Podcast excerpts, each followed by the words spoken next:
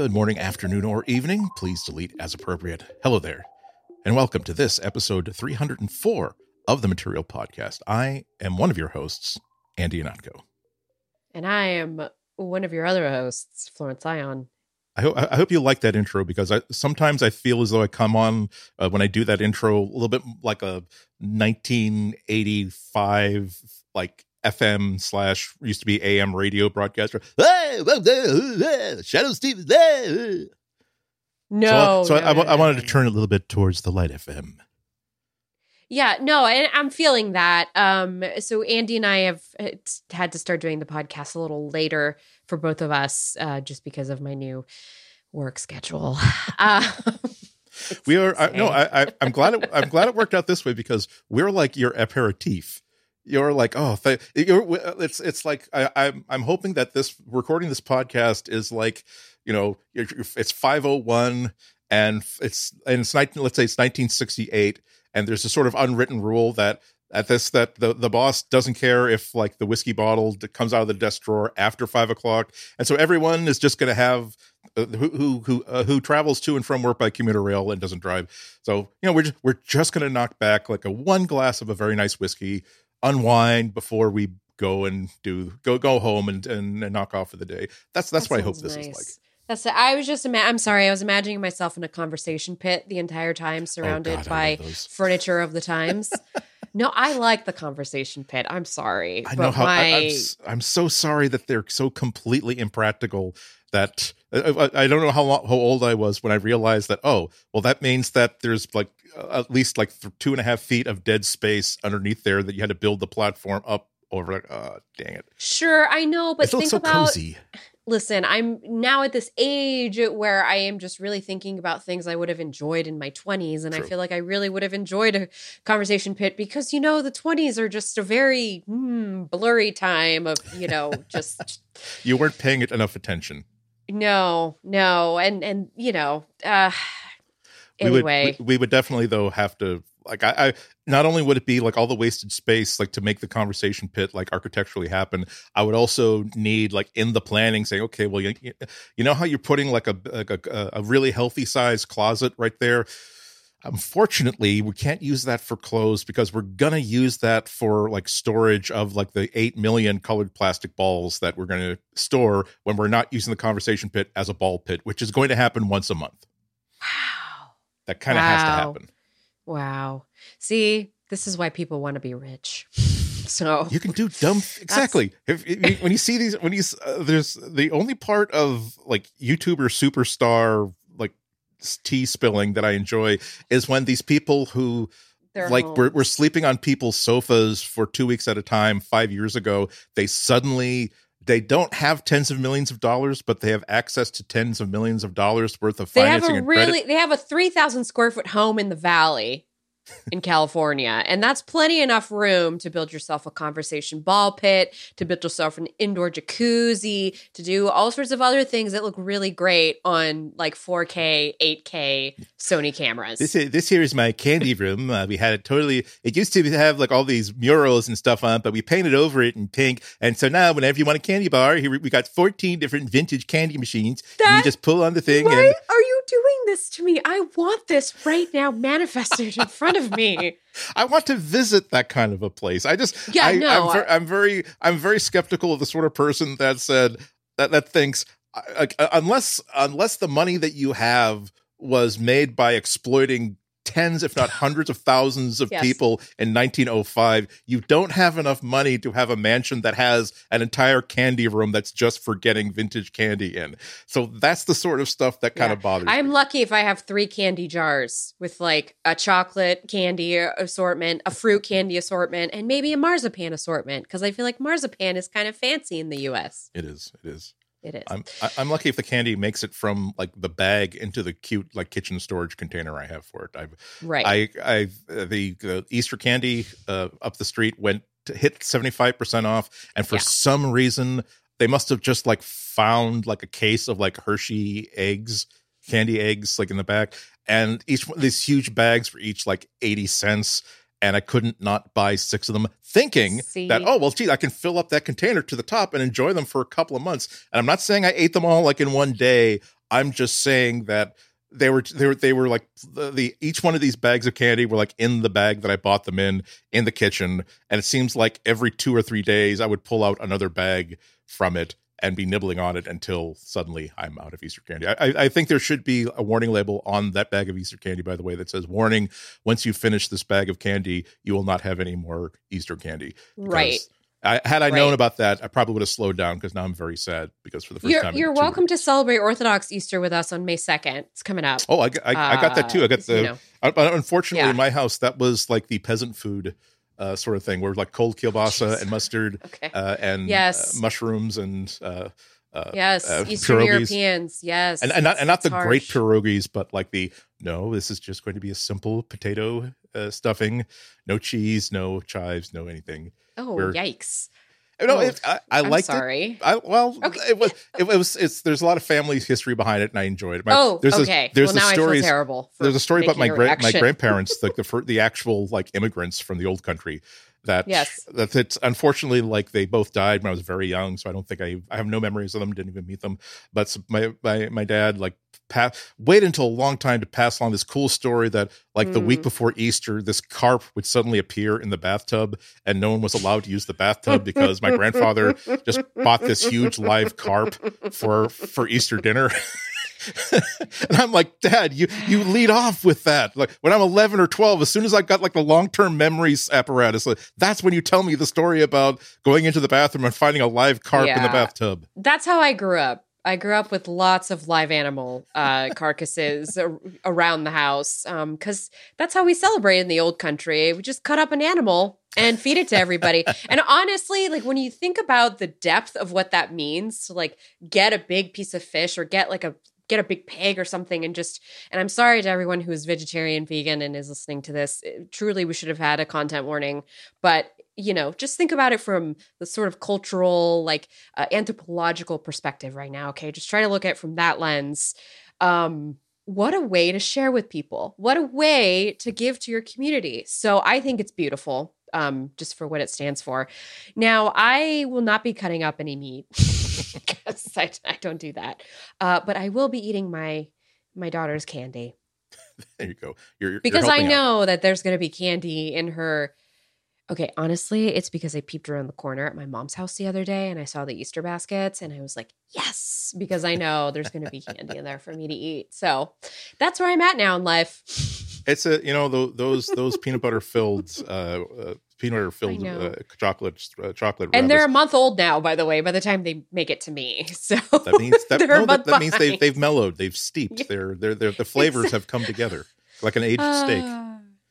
Yeah. Well, we have so I get so I got a good piece of like news without any sort of announcement. Regard that's Google related here. Did now, you?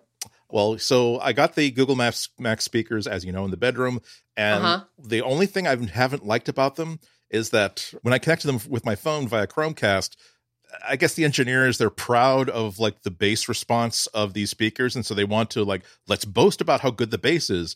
And so like the connection sound was this big bass, bassy like boom and which was kind of okay when I like lived like in a house that was all by itself. And now that I have like neighbors in a building, I feel they've never said anything about it, but I feel as though, oh great, so I'm announcing to like a couple of my neighbors that oh Andy's about to listen to music because there's that big boom sound. And so I connected the other day, and instead I got the same like little ding that all the other Google Homes uh, right? speakers it's like use. a ring. It sounds like it's somebody's just moving really fast. A trill on a piano, yes. like a ring I I felt sorry, I felt it too, and I noticed it the other day when I was casting because I cast my space music from the browser to the Nest Audio behind me, which by the way, very good deal. The incredible sound for even like uh ambient music if you just need stuff like in the background. It's really good for that. Um yeah, and it was changed and I was like, "Huh. All right. Well, no, nobody told me about that." Like I didn't get a press release, I didn't get an, an announcement, and then usually these days the Google smart speakers in the homes they're always like wanting to tell me more stuff after the fact. They're always like, by the way, did you know that you can uh, turn the lights on and off? Like, no kidding, I haven't been doing that for the last five years, but thank you for telling me. The weather um, is 54 degrees and cloudy. Rain is expected later today. Also, the capital of North Dakota is Bismarck. Okay, that you could have. This and other questions that you can ask your Google Assistant. Like, I know how to talk to you. I've been doing this for a long time. I you you you you're you're not getting you're not getting fired. Your position here is quite safe. You don't have to keep like giving 110 percent. Really, 100 percent is completely adequate in my eyes. Yeah, yeah. I don't know. Um, I'm very. It it's been I don't know. It's just been interesting living with these smart speakers. I know that you have like the new one, and I I wish I could get some of that sleep tracking to kind of like try it out myself, but I really don't want to add another another smart display right now to my life. like I have way too many. I was even to, I was trying to like offload some to coworkers today in the work Slack. I was like, "Does anybody want?" Like I have way too many of these things. They're like, "No, thanks." It's like that's you know anyway. Yeah i think i think there's gonna if someone has a youtube video of like take apart a, a, an amazon smart speaker and here's the stuff you can do with the components that are in there that are more productive than simply displacing like a pringles can's worth of air in your closet. You just gave me a good idea. Pringles no, uh, Pringles are delicious. They Pringles are. are. always a great idea. Um, in fact, fun fact, my husband loves Pringles. So when it's like a treat snack, Pringles. But I was just thinking the the original Google Home Minis. I don't know what I would do with the insides, but the outside casings would make really cute little planters for like succulents. Ooh. Or like a cute little terrarium. Oh my gosh, I need to do this. Yeah, I, I, I am thinking that you you live the dream. That's how many extra ones I have, by the way. I I have a I have a couple of I do have a couple of them, and they're I'm noticing that they're slower than the newer ones, so I might start rotating them out and I think that remember that when they first came out, a lot of the jokes were about, oh, it looks like an air freshener or, or like a essential oil atom- atomizer. And I'm thinking, you know, if I do retire one of these, I think I will turn it into an essential. It's very air- easy. You just need that little component, which, by the way, you could totally buy off AliExpress for probably like eight dollars, uh, including the screwdriver you need to like install it. That's, that's I mean, a, that's a good idea. I've been looking around again, especially being stuck in, at home for the past year and like different home improvements. And I always thought that I think that there isn't enough fire uh, inside this house that if I had like a, a, a table in the living room that suddenly caught fire and it spread to the easy chair and then from there to the curtains, all because I bought some cheap sort of heating thing from uh, from AliExpress that would really set off like the the the the, the apartment very very nicely literally I there, know. there are things I, have bought things from AliExpress. I do enjoy it, but there are things like uh, nothing that involves like, anything that involves like charging something, anything that has like lipo batteries in it. I'm very very aware that there's pro- there are a lot of ways to cut corners and deliver like cheap junk at low prices. One of them is how about we don't make it quite so safe. Right. That's the way. That's the way we do it. We're right. shipping to someone who's like far away across the globe that the fire will never reach this factory. What do we care? Right. Well, we got a pretty good show for everybody today. Uh, Google's FLoC, uh, which is their uh, their alternative to browser based third party cookies, seems to be uh, a verb that sounds not completely dissimilar to flock. Duh. Uh, we're also going to be talking about Apple's announcements this week, and of course, from an Android user's perspective. And uh, I found that uh, a Reddit post about uh, disasters and maps put me in a contemplative mood. So we have all of that to look forward to. This and more right after this. This episode is brought to you by Pingdom from SolarWinds. While you've been listening to this podcast, how would you know if your website had gone down? Would you know if customers couldn't click that buy button or fill out a trial form? You might stumble across the problem by luck, but that means you've already lost out on new customers. You need something to tell you everything is running smoothly on your site, and more importantly, when it doesn't. So you need Pingdom. Pingdom detects around 13 million outages every month.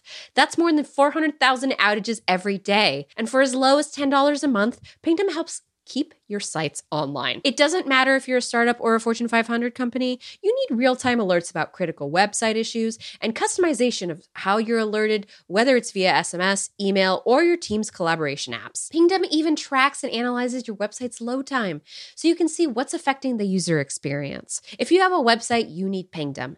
Take charge of monitoring your site in minutes and go to pingdom.com slash relayfm right now for a 30-day free trial with no credit card required. Then, when you sign up, use the code MATERIAL at checkout to get a huge 30% off your first invoice. Thanks to Pingdom from SolarWinds for their support of this show and Relay FM.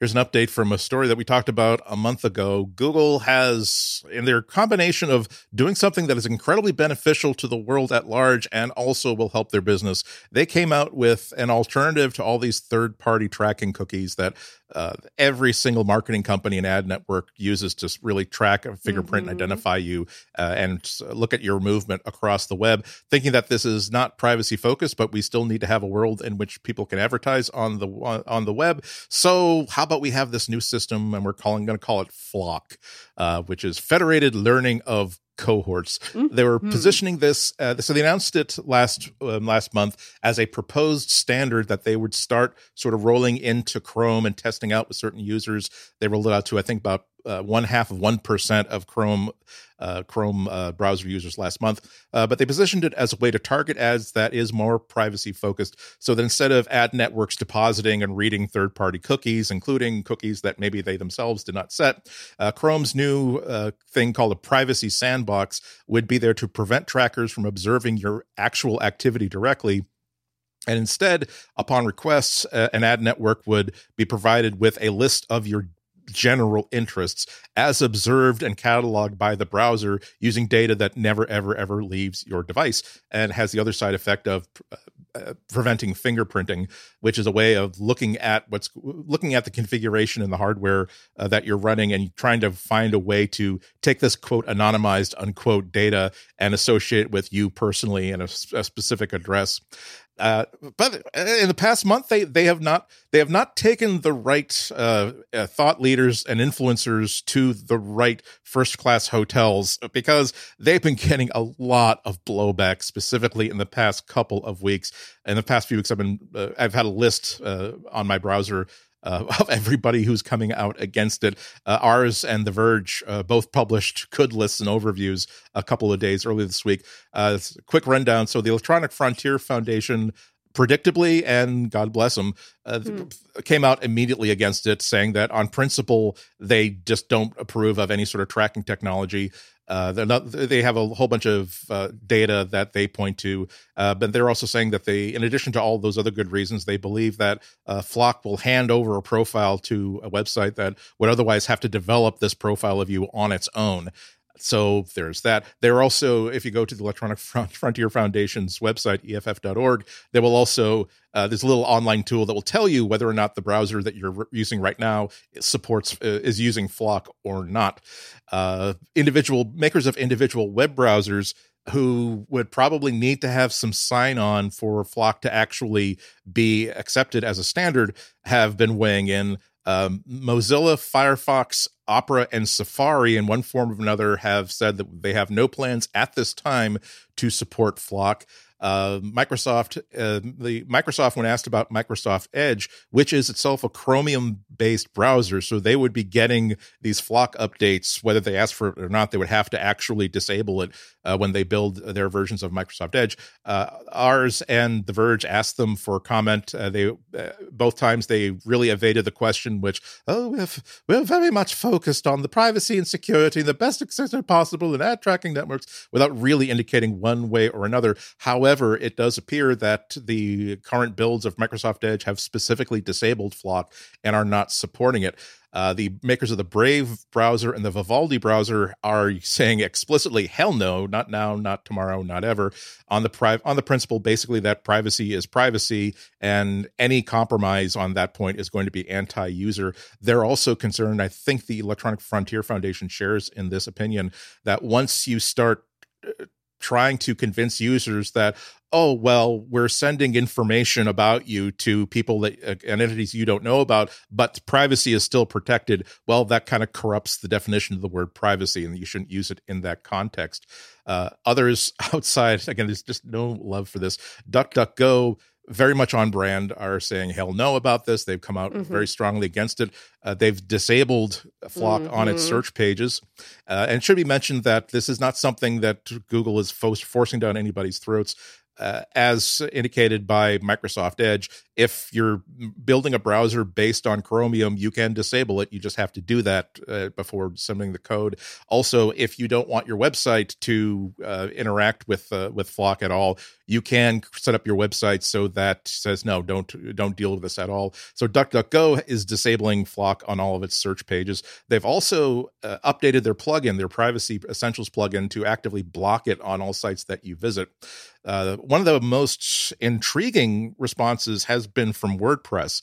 Uh, they mm-hmm. power about I think close to half of uh, the websites, half of the blogs that are out there on the web, including mine and mine too. Uh, mm-hmm. And officially, they said they've made no decisions on FLoC, which is also kind of telling. They're not, nobody seems to be excited about, oh, well, we're really excited about this and we look forward to implementing it once it's more stable. No, no, they're not committing to it. Uh, they are, however, considering a proposal to block it across all web, all of WordPress sites that are out there. Um, this was kind of misreported uh, last week as, oh no, they're actively blocking it everywhere. Uh, but the nature of WordPress is that uh, it's people make a formal proposal about something they would like to add to the thing, uh, and so this is being considered for the uh, for a July update. Uh, but again, no support whatsoever. So this is kind of a crunchy situation for Google.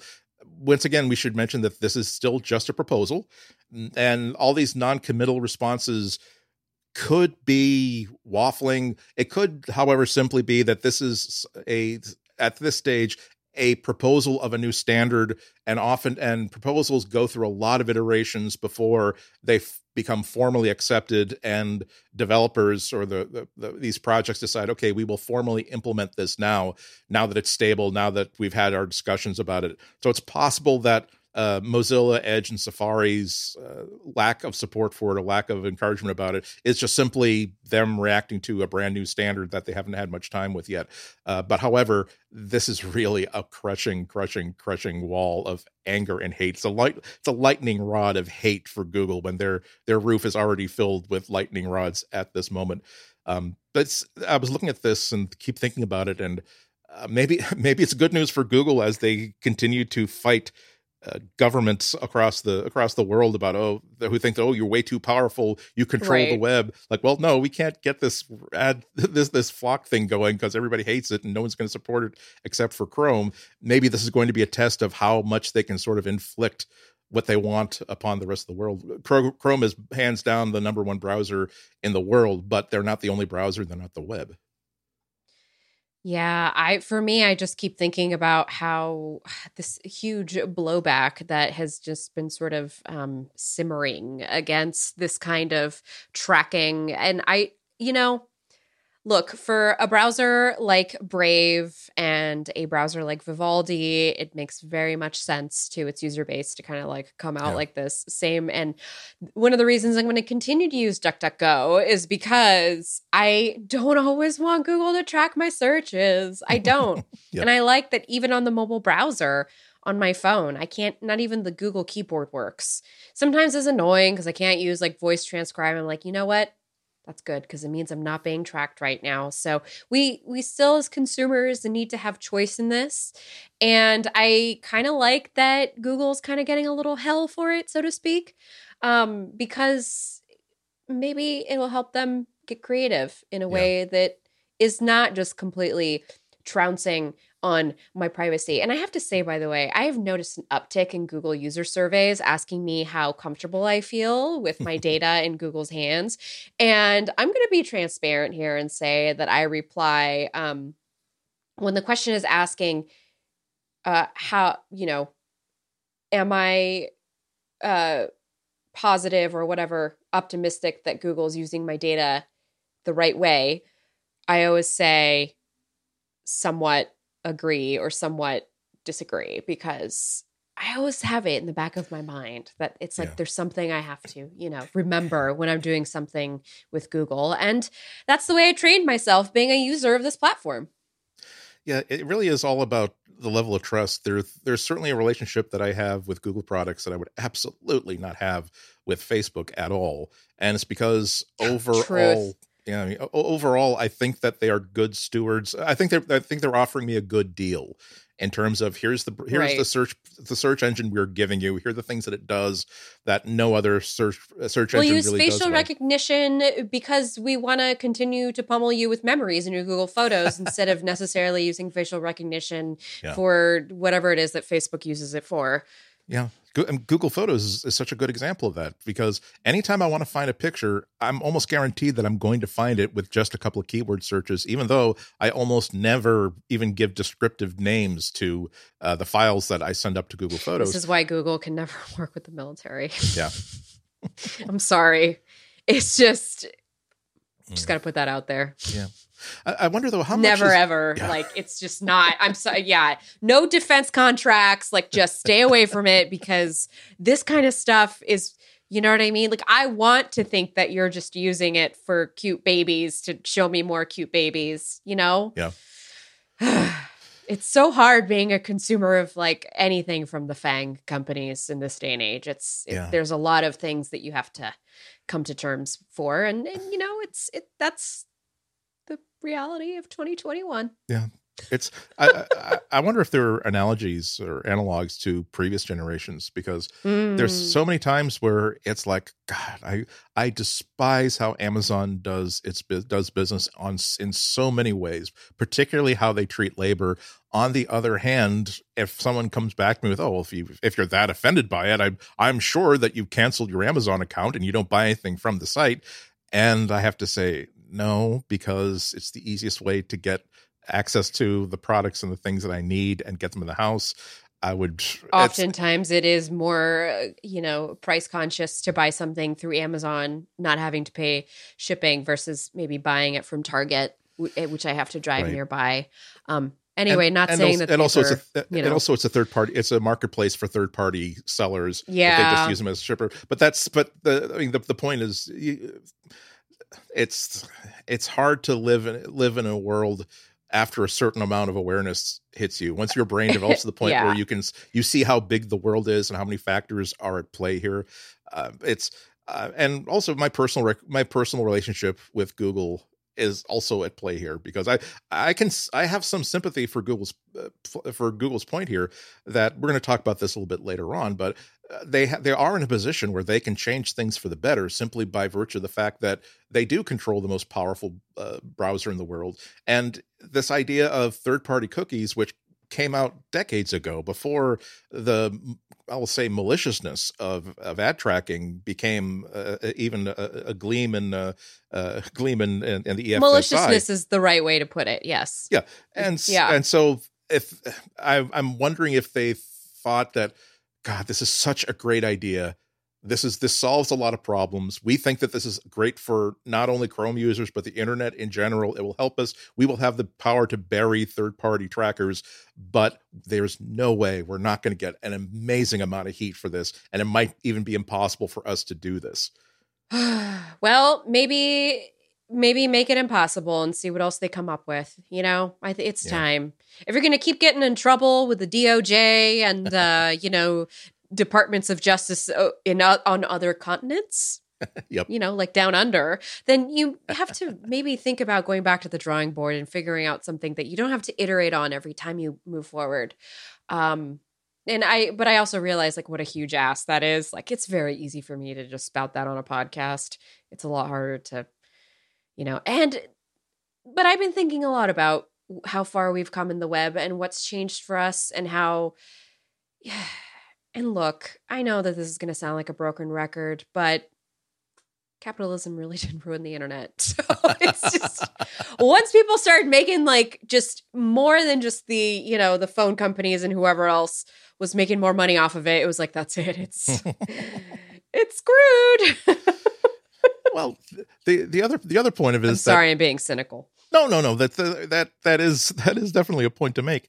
the The other side of it, though, is that I I was but a wee slip of a lad when like the internet stopped becoming something that like the, like an incantation from a book bound in some sort of a leather that you don't recognize as any kind of known animal skin that you can't even get access to. I and, and I I'm on like these message boards when like web browsers first became out there and mm-hmm. I I immediately like identified like the hippies, like the people who were like writing code when in, in the 70s and they're like if we allow uh, if we allow if we allow encryption on the web that will totally destroy the open nature of sharing. Information wants to be free and my, and my position being well yes but i don't want my i want to be able to control what information gets freed if it's i don't need my me. social security number just like I, it's already how the government like knows everything i'm doing and how much i owe them so can you just leave me you know yeah. let me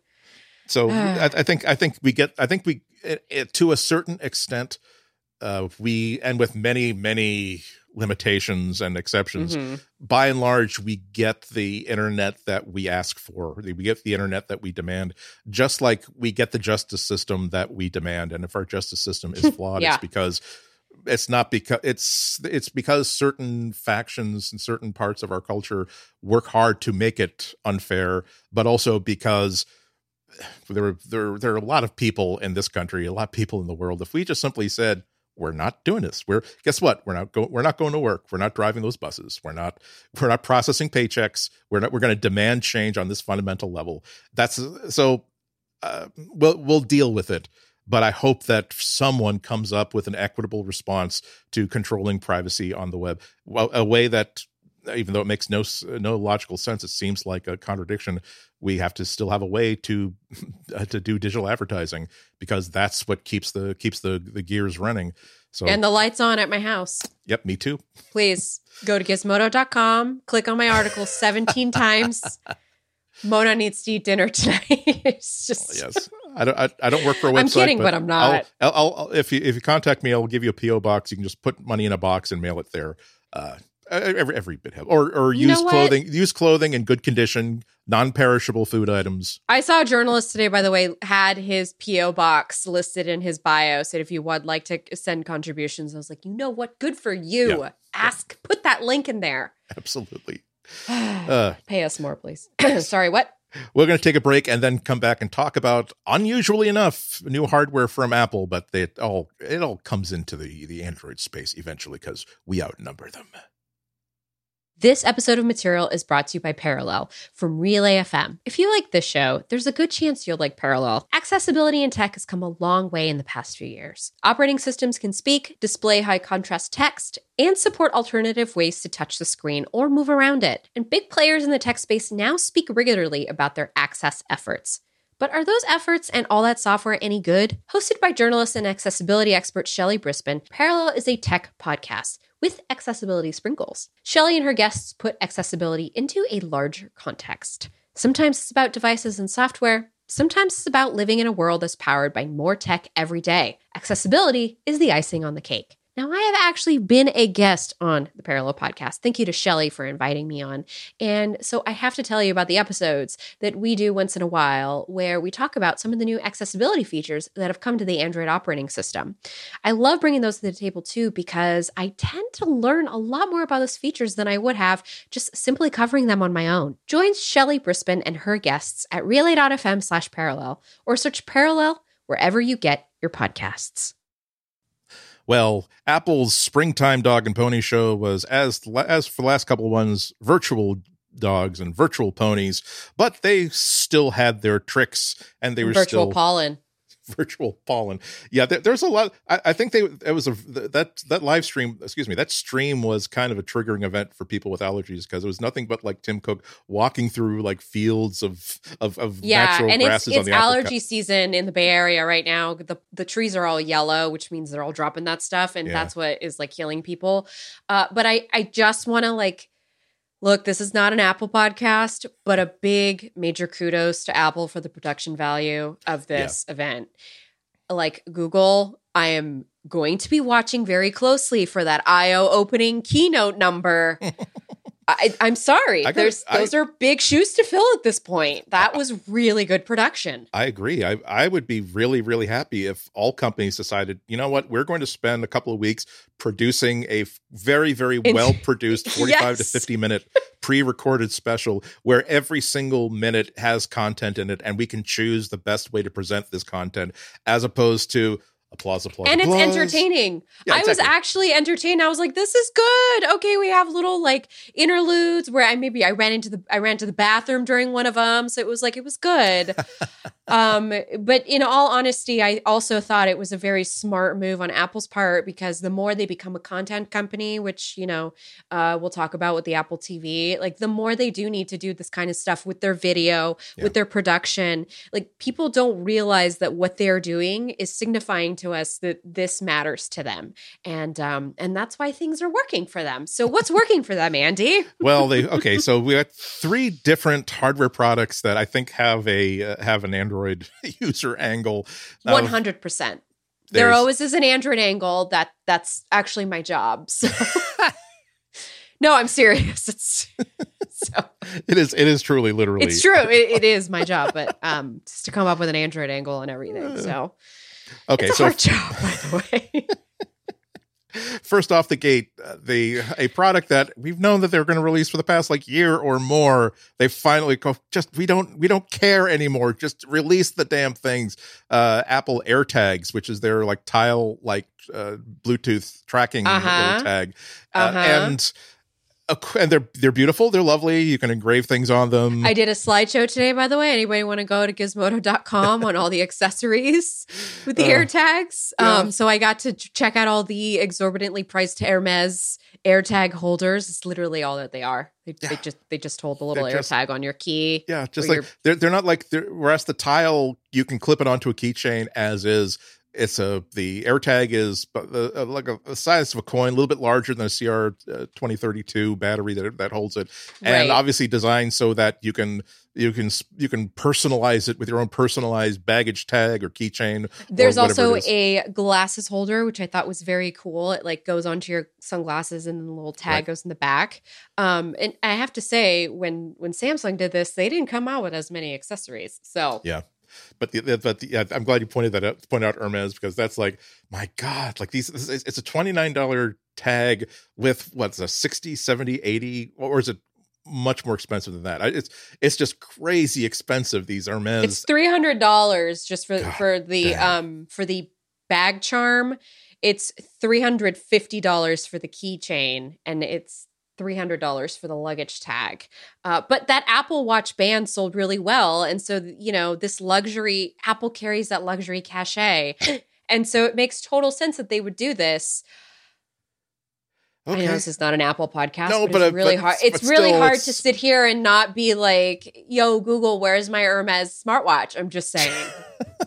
I would take Louis Vuitton. I would take some other. I would take some. I would even take Coach. We got Michael okay. Kors. He was on Coach is a yeah. Coach and Michael Kors. Those are like mid range brands because like you know, moms like me can afford it with with our workers' salary. Anyway, continue. I'm good, honest, talking. working people. okay, so let's uh, so let's uh, but the, the tie into Android is that now yes. as as you might expect, uh, you can't you can you can't really use them with Android phones. You, they require there is almost nothing involved in here that would make it require hardware wise it will only possibly work if you've got an iphone to pair it with. However that's the choice that they made. Like we talked about i think last week about imessage that they're they're when they have the opportunity to make something multi-platform they have to answer the they won't uh, do it unless they can answer the question how will this help us sell more iphones? And making this multi-platform is completely unnecessary in terms of uh, in terms of that goal. So oh well. But hey they haven't left us they they they've remembered us they've remembered us thoughtfully they have uh, allowed us through their grace and benevolence we are allowed with our android phones to help iphone users find their lost stuff uh, right. here's here's what happens so that the to the the, the, the chips that make it work. It does have each one of these air these air air tags has an NFC uh, chip in it, so that if you find uh, if you find like somebody's keys, find someone's like laptop bag or whatever, you can tap it with your Android phone, and uh, it will it will bring up the serial number of the device and mm-hmm. also whatever message the owner has cho- chosen to display when it's tapped. So if the thing has been like list reported as lost with Apple, that information will allow you to help well, this good. iPhone user. That's right? nice. It's, that's helpful. It's a good spirit. It's a it's we're all in this together. We're there's as, still no iMessage, but you can help Apple people find their Apple tags, which they spent a lot of money on that Hermes casing. Yes. I, I, you know, a lot I, of money. I, I'm saying, I'm saying that if I find somebody, if I find a set of keys with an Hermes tag on it, I will do absolutely the right thing. I will absolutely Return do that. However, the tag. I will be thinking, God, what I need to make fun of this person, or it'll, I, I will I will probably have one judgmental thought before Just, I drop it off at the silently judge them, and then if they show up wearing loafers without socks, then you know that Ugh. there's. I know I should I sh- I know I, I shouldn't judge, but if you if you have the money for something and that thing makes you feel good, uh, then there, no one should judge you for it. I'm a, yeah, no, I mean I'm I'm all about brands myself, so yes. I'm really this is a bit where I'm actually poking fun at my inner self. So don't worry. right. Um, okay, so but we can that, that one that one was kind of neutral, but we can now engage smug mode because we're about to talk about the new Apple mm-hmm, TV, mm-hmm, mm-hmm. which continues to be the most perplexing, baffling, and biggest laughing stock I think of Apple's like top tier pieces of hardware. Uh, this is still a $179 or $200, depending on the amount of storage, uh, right. streaming box that doesn't really do anything that a $49 Chromecast with Google TV doesn't do. The big thing that they were hammering about this new update is that, oh, now it does 60 frames per second at 4K. And I, of course, when I'm taking my notes, I have to say, yeah, that's the, the $49 dongle has been doing for quite some time now, Tim. I'm, I'm glad you're happy about it. I'm happy that you're happy, but it's not that impressive they uh, they also uh, the other the other big uh, upgrade is that they finally replaced that horrible remote that came with it with something that looks almost exactly like the Chromecast remote. Which is not to say they're copying it. It means that Does they decided. It? You think it looks like the Chromecast remote? I would say because it's it's rounded. It's uh, it has the same like layout uh, layout of buttons. I think. Okay. I mean, the, I, could, I, I agree with you. It has the same layout of buttons, but the Chromecast remote. Uh, I was kind of um I, I was kind of ribbing on the Chromecast remote earlier today. Sure. With a colleague, uh, just because I I'm disappointed that it's just a daydream remote. okay. Put on the Google TV. But and the thing is this remote has been getting a lot of pushback from Apple. Which one? Excuse me, not from Apple, oh, excuse me. Yeah. But the, the remote that was just announced with this new Apple TV right. has been getting a lot of pushback from the users, I should yeah. say. It, it, it does have some nice features. Uh, the the button that is the it, the the if you can imagine like the center button, it's not it, the center button is actually a D pad now. It's, it's five directions. Oh, five four. directions: up, down, left, right, and click. Mm-hmm. Ooh la la. Uh, you could also use it like as a touch sort of surface for scrolling or sure. swiping back and forth. The outer ring is kind of like the old iPod where you can use it as a scroll wheel back and forward. I mean, the big deal is that they originally shipped this thing with a stick of gum remote that it was black it was thin it was designed to get lost and never found again and even when you were actually able to find it you have to turn the lights on and look at it in your hand to make sure you've got it oriented in the right direction because it was just it was like so much stuff that came out at that time. It was lovely as a static device as a as something to and to photograph and enjoy the photograph academically as a style item. Very lovely but it was such a horrible thing to actually use. Um, but uh, even as we're praising it for advancing again this is we've got this we're, we're in smug mode so we'll say that uh, the good news for existing Apple TV users is that you can buy it as an add-on, and it will work with the uh, with your existing Apple TV. Uh, the amusing thing is that it costs fifty nine dollars, again ten dollars more than an entire Chromecast with Google TV. Yes. So there's, I, but I, don't don't forget, we forgot one little thing to mention about this Apple TV. Mm, it it does have one cool feature uh, that I'm trying to figure out how big it is, uh, how important it is, rather. So the, the cool thing is that uh, it can calib it has a new color calibration feature right. where if you uh if so if you got i don't know if someone's been playing with the settings on your tv or if your tv just isn't that good to begin with you can enter a mode where you hold up your phone to a special patch it will display on the screen it will take use your use your iphone's camera to take readings color brightness contrast and actually uh have the Apple TV box itself make adjustments to how it sends the signal out through HDMI to give you accurate color and accurate lighting, which is great. I'm just not sure that would be as valuable as making this thing affordable. again, it's three, it's more than three times, maybe even five, uh, four times as expensive as these this fifty dollar dongle. Roku is pretty much the same, and it just doesn't do very much more than that $50 dongle. For for 200 for $200 if you buy actually less than $200 if you buy a shield not only is it powerful enough to run all those apps not only is it powerful enough to actually host media and stream it wherever you want and record TV I mean, it'll actually also upscale 1080p uh, video into 4K, and it actually looks pretty darn good. That that's what you're getting. If you want to spend more than 50 bucks, you get a hell of a lot for that money. Whereas for the Apple TV, it's like, look, it's got an Apple logo on it. You're welcome. It also has Thread built in. By the way, that's what okay. I was talking about earlier. A lot of that was kind of the quiet news is that it has yeah. Thread built in, which um, for those who aren't keeping up with the smart home, that is basically going to be what.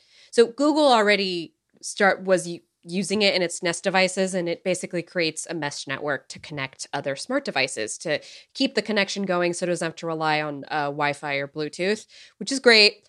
Um, and I know that Apple has been kind of trying to push that protocol to just make this into more of like a smart home kind of device versus I don't know. I don't it's, know. I'm glad to see it's a lot of money.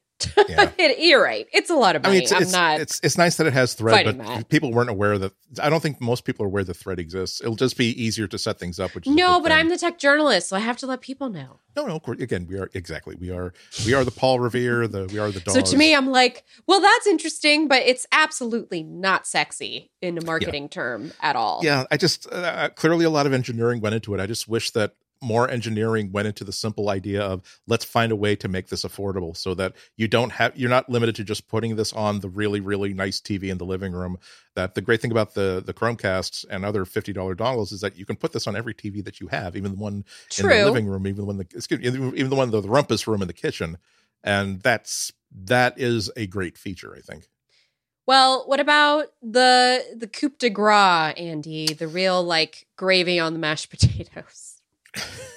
I'm hungry. It's dinner time. okay, so we're. I, I, saved this for last because we have to disengage smug mode. Uh, yeah. At this point, the highlight for me of the entire presentation was a brand new updated version of the 12.9 inch iPad Pro. Same. And as bad as Android tablets looked before the, this new update. oh my god, they look even lamer. They look like they're they look like even the best, most expensive, most advanced Android tablet is like water soluble and can kind of play Pong, but even that like causes the CPU to heat up and explode. This is such a great. I I was so hyped up about this uh, as both as the beard beard stroking co- commentator who I live I live in the near future in which I like to see advancements in basic concepts in computing, mm-hmm. but also like the consumer that's like mm-hmm. thousand ninety nine dollars. I have a thousand ninety nine dollars. I'm going to make another thousand ninety nine dollars really, really soon. I could, I could buy this. And yeah, it, Andy, do you know that there are people in my life who tell me that you're their beacon for whether or not they should shop for something? So I just want you to keep that in mind. I know. I will, make any impulse I'll, purchases. I get. I know. I'm glad. I will say that I was hyped. People up. say they use the Andy Ihnatko method before they buy something. So yeah. well, remember, I'll, people rely on you. No pressure. I do. I, I do eat my own dog food and we're, we're about we're about to uh, Flo. I think I think you're going to have to handle like talking about the details of this because I'm I probably have no objectivity at this point.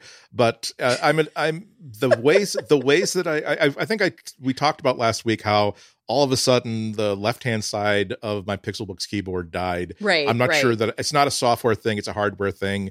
And I know that even if it's something that I can fix myself, even just tearing this thing apart to get at the thing I need to Yeah. fix will probably make it like kind of you know not working well. Not worth but it, I yeah. bought but I bought the original uh, the Pixelbook replaced the role of my original uh, 12.9 inch iPad Pro uh, first generation I bought it in 2015 and so I've I had already been thinking, well, what am I going to replace this pixel book with? I in the role of super super super lightweight thing that I can take with me everywhere. The most the the ideal role for the pixel book and the iPad Pro before it was I'm I've got an event or a meeting in New York City uh, at 1 p.m. tomorrow, and I'm going to spend two nights in New York City and then come back. I don't want to take a full laptop. I don't want to take a bag full of accessories. I want to take the minimum that I can still have, do everything that I want to do with it. And so this is why I have money in in the bank for a, Right. an ultralight sort of thing. And as the as the presentation went on and on. Uh, on uh, on Tuesday, I oh I, I there was a as happens in every Apple uh, media event. There's of course, and we and we have this video now. We'd like to show you about how blah blah blah. And so at that point, I'm grabbing my phone. I'm taking like, okay, I probably okay. I'll take two thousand dollars out of this account that I use for like. oh my god, for- Andy. No, well, no. Again, I'll, I'll if in case that they actually like say, and it's available for pre-order right now. right. I want to. I'm going to move this into like the into the active playing field so that. Uh, so that I, I don't I don't like to buy anything like on credit Right. that's like impulse uh, even even things I've, I've thought about. So I, it's more like here is the cash I'm going to put it into this account and here you go for it. And so just so that and I had a, I had a, a window open for the Apple Store so that if I wanted to if they went for sales like you know what? I'm definitely going to buy it with the knowledge that I can return it within two weeks but I don't want to be in a position two months from now where we find out that they only had like 100,000 in their first shipment and now they don't know when they're getting any more. And that's that's how excited I was. That's how much I recognized myself uh, in the sort of stuff that I could I think I could do with it. When we're talking about the Ihnatko method or the anti-Ihnatko method, I think probably we're talking about I, I always ask myself the question, I, I try not to buy an upgrade unless this new version of whatever it is is either going to solve problems for me or create opportunities. And in this case, I could immediately say that, you know, I wasn't able to do this with the old one, or I couldn't do this with the Pixel Book. I will now be able to do this too. There's some projects I would kind of like to play with, but I don't have the right hardware to do that. I could do it with this. This will also solve the problem that it will be a super, super powerful uh, little tablet that can do the heavy, the sort of heavy computational lifting that I would normally have had to bring a uh, bring an actual laptop with me. So it passed both of those things. Uh, but I'm I'm glad that I'm glad that they're not opening pre-orders until April 30th because now I I have a cooling off period. But it's, it's still sounding good. But I'm sorry. Blah blah blah blah blah. Flo. So Flo impart how cool this new iPad is in the most Um, dispassionate in the dispassionate voice sure. of the seasoned okay. journalist. Listen, here's why this iPad is cool. Uh, the sunlight just went out in my room, and it just like totally, by the way, completely changed the vibe of the podcast. God, the, the sun's out over here too. Oh wait, it's it's 9:44. Okay, sorry. I know it's anyway. That would have been really Um, bad. That that would have that would have had we would have had to start recording again. Our top story: the sun has gone out. That's true. The giant day ball is no more. and we have we, and then the we would be end of the world podcasters instead of Google podcasters. Um, whoa, that's quite a flex. So I'm going to post a link in the show notes to my article on Gizmodo. So I had written basically that the M1 chip, which is like the real big marquee feature about this iPad Pro, um, it is. I mean, this processing like processor pipeline that Apple's developed for itself has been absolutely phenomenal for its device lineup because not only is it easy for them to just like decide how the hardware is going to work and what they, you know, need for that to be facilitated, but they can also control things like updates and just whatever other little marketing things that they kind of tossed in there in the event, um, which frankly worked on me. I I really did feel sucked into like here's what you can do with the iPad. You can use this lidar camera and it'll do all of these cool things and act as your green screen and help you become the TikToker you've always wanted to be. Um, that was that was a good selling point, and then it also made reminded me of how I there is no Android equivalent Yeah. that can do any of this right now, and how frustrating that is. Um, a couple of folks have pointed out since my article went live that, hello, let's not forget Samsung, which I did mention in the article very briefly, but Samsung is trying to build its own ecosystem within Android. And that itself is like a move that you have to make as a consumer. It's like, do I want to come into this Samsung ecosystem? And therein lies the whole problem with Android, blah, blah, blah. Yes, you know, fragmentation. There's no like parity in the platform. But I am hoping that with all these, you know, rumblings that we've been talking about with Google making its own processors, that it's going to mean maybe down the line, Google will get its act together, start having a really nice, nicely laid out product lineup, and we'll maybe see a tablet in there. I don't know if it's going to run Android. I don't know if it's going to run Chrome OS, but hopefully it does something like even 20% of of what the iPad markets itself for. Because I know that it can do 100% of what the iPad markets itself for, but just, you know, what's your edge? That's Yeah. how I feel about that.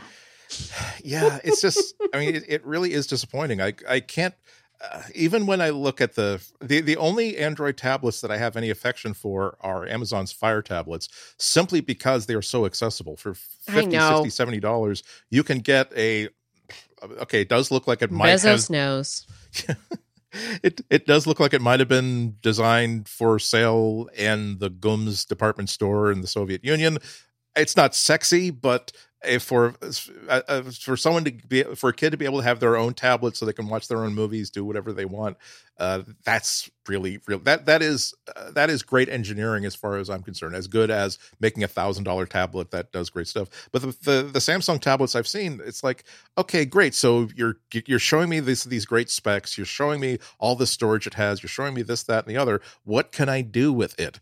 And the apps for Android, the Android uh, market for for tablet apps is just not there. They're all like yeah. big screen phone apps. Whereas Productivity isn't there. Yeah, it, they, they can't justify that kind of expense. Whereas, again, this is a, this is as exp- the this iPad new iPad is as expensive as a any as not even a, a low expense uh, laptop. It is starts at But people know that, and then $1,099. they buy these iPad Pros and they use them Right. like laptops, and therein, like, there goes the brand loyalty. It just Yeah. keeps churning. They- it keeps they- going. Yeah, and and it really does show the importance of good planning and strategy. Mhm. This th- I, I this is one of those factoids from the event that I had to like verify like three times to make sure I got it correctly.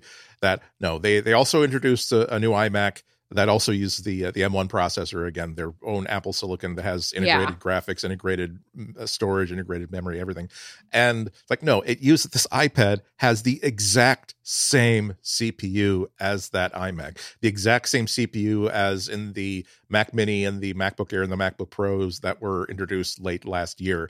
This, so this is the again, it's not oh they they made a version of this for the iPad. No, exact same stuff. And the I mean the the the USB C style connector on the bottom, it's not a high speed USB port. It is a full on Thunderbolt port, and it will work with high speed accessories. They say Apple says that it will work with even like 6K displays. Now it's not the exact same thing as hooking up an external monitor to your laptop because on the iPad an application has to decide that it wants to work with an external display and then it gets to decide how to use it. However, man, that that just shows you there are just so few limitations and not only am I excited about this new device, I'm excited about what Apple might be planning to announce at their developer conference Oh, in boy. June. Google, we're losing him. See what's happening? Yeah, no, This is again, like no, I, I am. You know what? I, I am I hope ecumenical. that I, embrace all whatever faiths. this I just upcoming want the, be- I Samsung want the event. best for whatever it is. I just hope whatever this upcoming Samsung event is is like some sort of amazing Chromebook with like an S Pen built in that I'll be like, you know what? There we go. That's what I'm getting to replace my Yeah. Pixel Book. And then I will be happy until whatever this Pixel processor is that comes out and is supposed to like unify the Pixel lineup and maybe just maybe there'll be a viable tablet in there. I don't know. But until then, Yeah. I can just make fun of Andy because of his iPad envy. I, I will not be, and I will. I'll be owning the top of the line brand new iPad. I'm not going to. I'm. No one's going to be envying me, or uh, people can be whatever. But I'm. I'm. I'm.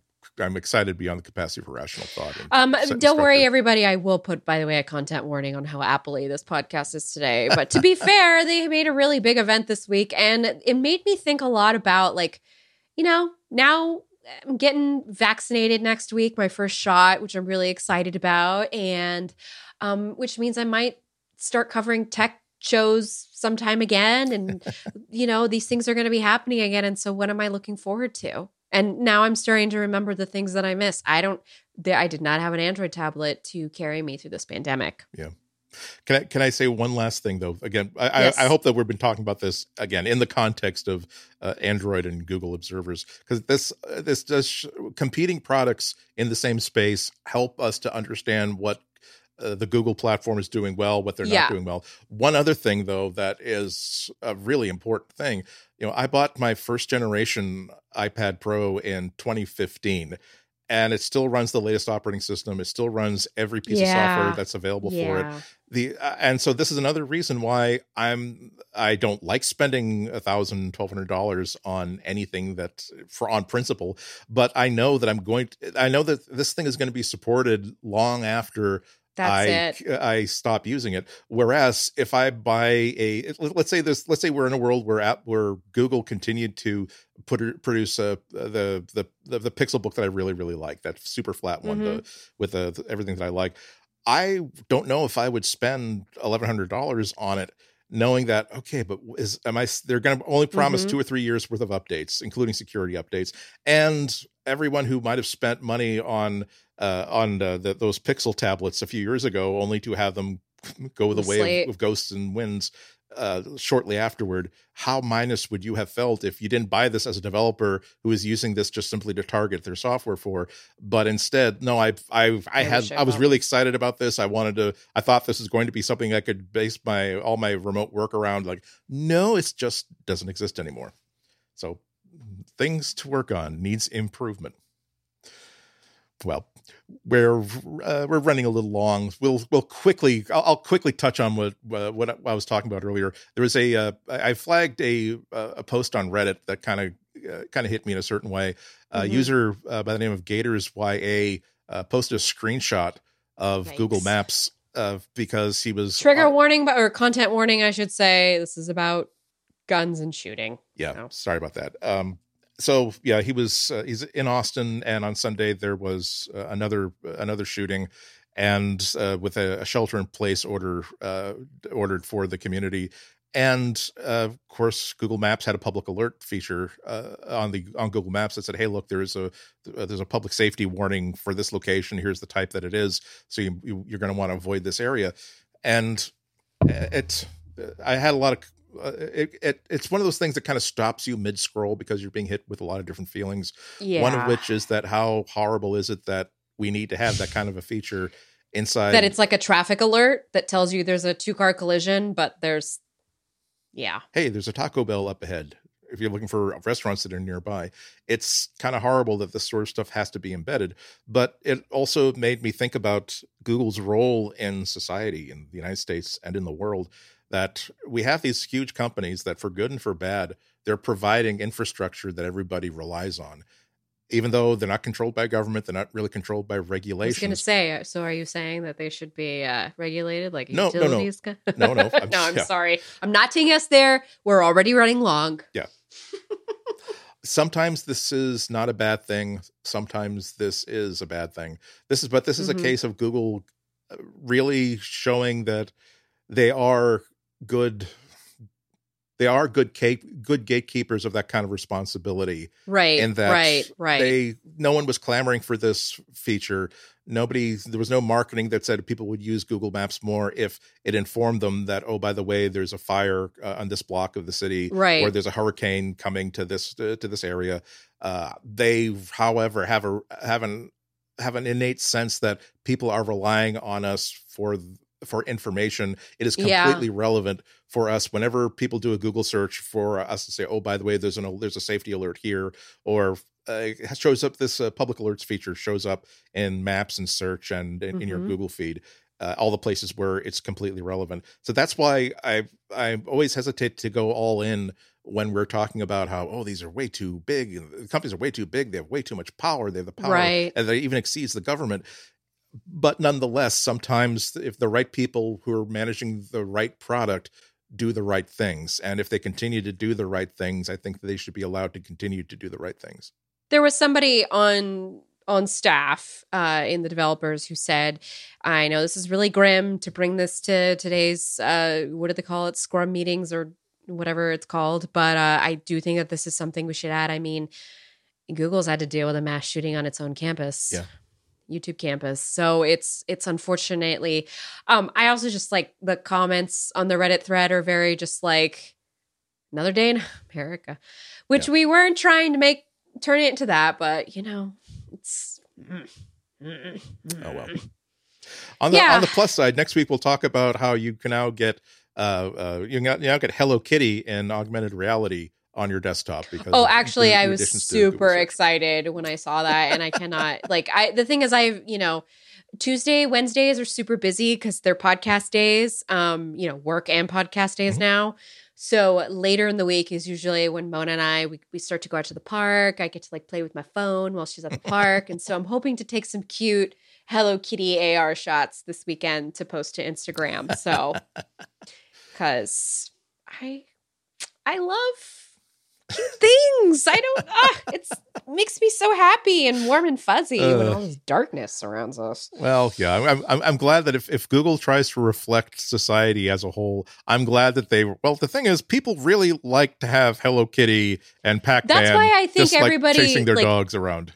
Like picking on the AR that. stuff. I get it. The AR stuff just seems like it's stagnant, but you know what? I'm still enjoying. I still have Detective Pikachu, by the way, installed on my phone. too. I kept the little API package because I never know when I want to have Pikachu in a photo with me. So just And he looks so and he looks so folks. cute in that Sherlock Holmes hat too. He does. Oh, that movie is so good, by the way. I watch it sometimes just to put myself in a better mood. It's really good. It is. I, It's I yeah, I it's a good movie.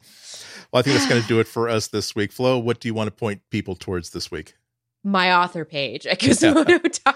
You're doing so. You're doing some great things on on Gizmodo. I actually added the link to the all the Flo Ion uh, stories Oh, to like my news bar. because My husband today is like, I don't know if you've written this much, like in a long time. He's like, I was actually really surprised that you wrote that much, like yesterday. And I'm like, yeah, I have to write something every day. That's this is how it is. But anyway, welcome back to full time in the trenches. Uh, what about you, Andy? What are you up to this week?